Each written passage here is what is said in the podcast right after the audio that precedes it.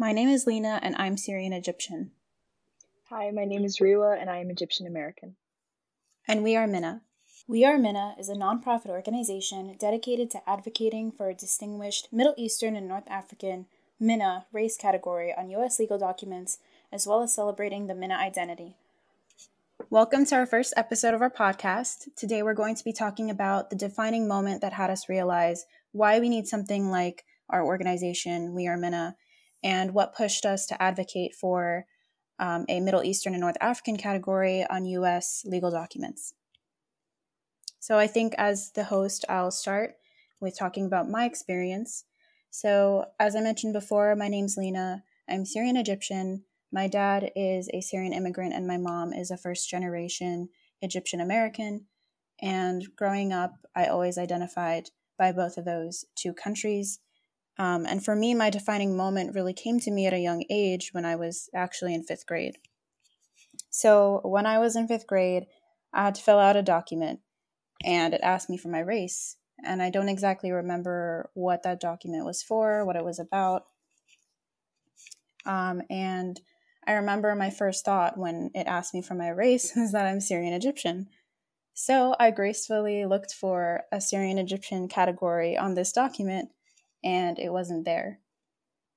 So then my next thought process was, well, Syria's in Egypt. Um, oh my God. Sorry, Syria is in Asia. Um, so if Syria's in Asia, that must mean that I'm Asian. So I just checked off the Asian category and, you know, just went about my day. And as we all know today, that's not quite accurate. Um, that's not what the Asia category is referring to. So, you know, at the time, I didn't really understand what that meant for me. But as I grew older and I filled out more of those documents asking me for my race, I realized now that as a child, if I couldn't find a category that I felt I belonged to, then there was a problem. So, Riwa, what was your experience like? Okay. So both of my parents are from Egypt. I myself uh, was born in Egypt, and I came here, um, like I, I came here like permanently when I was in around like fourth grade. Um, so I've always had a very clear like concept of what my identity is. Like I've always known that I am Egyptian. I was born in Egypt. My family has been there for generations, one hundred percent from there. Um, but then in my sophomore year when I took the PSAT for the first time and I couldn't find like um the categories that were on there were white parentheses including Middle Eastern and North African. And I remember like I just I stared at that category for so long trying to like make sense of it because you know, I've never in my life been confused or mistaken for white and I've just I had never heard of like Middle Eastern North African people being referred to as white because from my experiences and from the people that I've seen, uh, we come in like all different shades and there's a multitude of languages and cultures and it just did not feel right to group this entire region as Caucasian when we know that's inaccurate both genetically, culturally, and just like linguistically in every way. So, yeah, that was like the hardest question that I had to answer on the PSAT that day because I just I didn't really like know what to do, but eventually I ended up putting white, including Middle Eastern, North African, because I knew that the other categories didn't properly apply to me. And yeah, I just had an identity crisis in the middle of the PSAT and well, not even in the middle, like I hadn't even started the test and already I was reconsidering my whole life um, yeah and then i just i started talking to some people about that and my non-MENA friends didn't really understand where i was coming from but i just I, I knew that there was something off for sure. Most definitely. That is definitely a reality for a lot of people who hail from the middle eastern and north african region and i'm sorry that that was something you had to think about on such an important day like psat day. Um, I remember like the first time that I was told that I was white, like that I was racially, legally white. And I was like, do I look white to you? um, I definitely have never gotten that. Like, I remember in when I was a junior, um, Rewa, which is, you know, around the time that I met you, we met in junior year of high school. I remember I went around asking people in our class, like, hey, what do I look like to you? You know, just in terms of nationality and ethnicity. And not a single person was like, you look European or you look white. Like, they would say, oh, you look Hispanic um, but not a single person really thought, oh, I look white, I look American, I look, you know, whatever. Yeah, that's totally fair. And um, I've been wearing the hijab since I was in sixth grade. So already that just like set me apart as very clearly non white. Like, whatever people's perceptions uh, of my racial and ethnic background were, I mean, I could assure you, white did not cross their mind. And I mean, like, rightfully so because I don't identify uh, with the term Caucasian at all. Absolutely, yeah. Um, same here. I I just don't really, you know, as Middle Easterners and North Africans, we experience discrimination that is familiar to people who belong to minority groups. So we're white without the privilege, basically. Um, exactly. And you know, I I just started wearing the hijab so all my life, I never had to experience that kind of discrimination because, you know, I'm I'm pretty neutral looking. Even my name is pretty neutral looking. Like no one can really tell what countries I'm from or what my background is just by looking at me. They'd have to dig a little deeper. So it's like, you know, we we really don't um don't belong to like a or we can't be labeled that easily is what i'm trying to say is that there's just so many arabs and middle easterners and north africans out there who really fit within every spectrum of appearance. So it's it's quite diminishing and you know you feel invisible as somebody who hails from the MENA region just not having a category that you feel accurate, accurately represents you yeah exactly i feel like there's a lot of um, like basically like erasure, you know, of our entire ancestry, history, culture, language. And it's like the MENA region is like it's very distinct and it has I mean like even like the MENA region, you know, it, it's so diverse. It's uh, it like encompasses, you know, like so many people and just so many different cultures, right? So like even like that one category is broad. So then like to kind of just, you know, like almost like tack us on to like the term white for whatever reason you know it, it's it's completely like unrepresentative of who we are and it's just um complete erasure i totally agree with that and we'll have de- we'll have a more comprehensive um, episode looking into the background of the middle eastern and north african region really looking at the demographics of it because i feel like it's really important to bring up the demographics when talking about um, you know why we deserve our own separate category but it definitely feels like we were just sort of like tacked on to the white category. It doesn't feel like we actually, like our heritage is actually being reflected. And the thing that hurts, you know, the most is that a lot of people don't even realize we don't have our own category. Like the amount of people that I've told, you know, that we don't have our own category, they're like, oh my gosh, I never even noticed that you guys don't have your own category. And I'm referring to people who obviously are not Middle Eastern or North African you know people who don't have don't um you know have to have to think about that mm-hmm. yeah for sure i mean honestly like i'm kind of like just against like the general concept of like using race as like kind of like defining your identity so much because I think that you know race is a social construct and everything. Like you know what is race? Like I personally like prefer um, you know, like ask people or to like share my um, ethnic or like national background because I feel like that's more representative, that's more accurate than just like white, black, Asian, Native American. Like that's, you know, all these categories, like they're very arbitrary and, you know, like they were created um, for specific reason. And like, I'm not going to get into the whole idea of race politics right now. Um, but yeah, just like the fact that even like with this social construct that we still don't have a category that we can clearly identify and you know just like adopt as ours is so problematic I totally agree with you. Even with the race politics, I don't think race is really, again, like you said, it's a social construct. It's not biologically significant.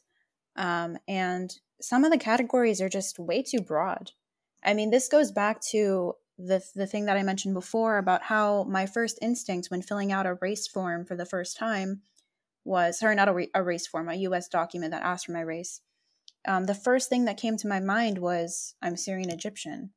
Not that I'm Middle Eastern and North African, not that I'm Asian, not that I'm white. My first instinct was I'm Syrian Egyptian, and that's what I identify as, and that is what I feel is accurate to my heritage.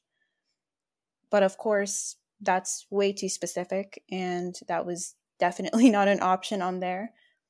And that's why an organization like ours, We Are MENA, is so important because we feel that not only do we have to advocate for a racial category, but also we feel the need to celebrate and unify uh, people who hail from different countries in the MENA region. Yeah, absolutely.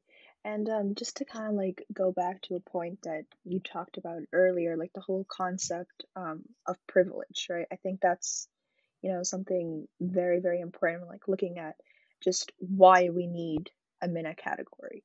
Um, recently, the, you know, like this year, right? It was the year of the US Census, and the US Census determines budgeting and like federal funding for the next 10 years, not to mention representation in Congress. Um, and the fact that we didn't have a MENA category when we were supposed to, um, it's just, it got me like thinking about this issue a lot. And it's really like one of the biggest reasons why I decided um, to join this organization. Like our communities are being like deprived of funding because they're not being recognized in the first place. And there is just, there's so much to say about that because you know, we clearly know that MENA people are not white. They do not have white privilege. And like a lot of MENA Americans, um, you know, come from like predominantly like low socioeconomic class. So again, that's just like the privilege is really it's non-existent. So it's like the lack of representation. I mean, it's not just about us wanting to you know identify as minorities or whatever well because a we are but second i mean like the fact that we're not recognized as we're not recognized properly is directly harmful absolutely yeah and this actually reminded me last year i was doing a, a research project in epidemiology um, and i needed the demographics of the united states to do this project basically i was analyzing the relationship between diabetes type 1 and I believe um, like uh, echo viruses, something like that. I'm sorry, totally blanking on this. Um, but uh, we didn't end up completing the project because of COVID and that kind of messed everything up. But I remember, like, you know, looking at the demographic information that we had and of course there was nothing for middle eastern people because we were grouped under the white category and so I felt that this was like, you know, directly detrimental because, hey, you know, this is important data for every group to have. Um, and even uh, even now, like during COVID nineteen, there are a lot of studies being done, but they are not, you know, they're not measuring like how the Middle Eastern and North African community is being affected by COVID nineteen, and you know, like they're not considering those neighborhoods separately from white neighborhoods. And I feel like that can be a bit skewed because, like you said, Rewa, there is a, you know, a difference. We, we don't have that the same privilege as, you know, white people do in terms of skin color and even in terms of economics. Um, so it's really important that we have that information so we can, you know, successfully lead and, you know, lead initiatives being knowledgeable about these topics. But unfortunately, we don't have that for this very reason. Thank you so much for bringing that up. I mean, you know, like what you said, it also like introduces what I feel is a very scary new dimension of looking at this issue and it's, you know, like if we're not being represented when it comes to health data and studies, then, you know, like our communities like will suffer like not just like socioeconomically but with the regards to their health as well. And that's that's a very very scary prospect because i mean you know like not identifying like specifically like oh like MENA people MENA people they might be somehow like uh more susceptible to like catching COVID or sorry like for better phrasing I guess um you know because no worries. sorry uh yeah like more susceptible to uh contracting COVID than but if we don't know that because we don't recognize many people in the first place then it's like you know how would we know that like we should put more testing sites in this particular community how would we know that like you know there needs to be like more like vigilance or whatever uh yeah like we just we have like no idea of like determining these things. And i mean this is also like especially because we're in the middle of a pandemic it's you know it's a matter of life and death and that's definitely yeah very terrifying and to think about. again this brings up another point um, or another experience i had over the summer. I was working on this covid-19 hackathon and our task was to actually come up with a plan to lessen the impact of COVID in our neighborhoods. And, um, you know, I ended up coming across this article about this family friend who ended up dying, and he's obviously Arab. And I realized that, you know, COVID is affecting the people in my neighborhood. Um, I live in a predominantly Arab Mediterranean neighborhood. Um, and I realized that we're being excluded from those news articles that tell you, oh, these communities, you know, need more resources because we, again, we do not have accurate representation. So it even goes beyond just representation. It goes towards literal research. Like we we need research dedicated to our communities to, you know, lessen impacts and effects that we are experiencing. Um, and that is part of our initiative. That's a really big uh, incentive for us to go out and advocate for these things. And, you know, coming up, hopefully, we plan to continue these podcasts and we're hoping to, um, you know, eff- effectively lead more initiatives towards getting, let's say, universities to recognize, uh, you know, the MENA category, hopefully. Uh, we're also like planning to, you know, have a, a website up and running and just like kind of have a space where we can um, write blogs and really just like you know get more people's like insight on this because lena and i like our story is paralleled but in different in so many different aspects um, for so many people. And you know we would just we would really love to get like a variety of perspectives and experiences.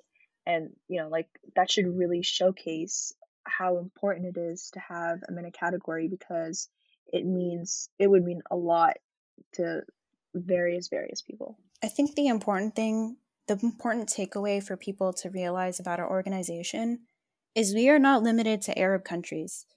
I mean, we ourselves, we are Arab, but we have people on our team who hail from Morocco. We have people on our team who hail from, you know, um, Sudan. We have people on our team who hail from all different parts of the Middle East, from Turkey.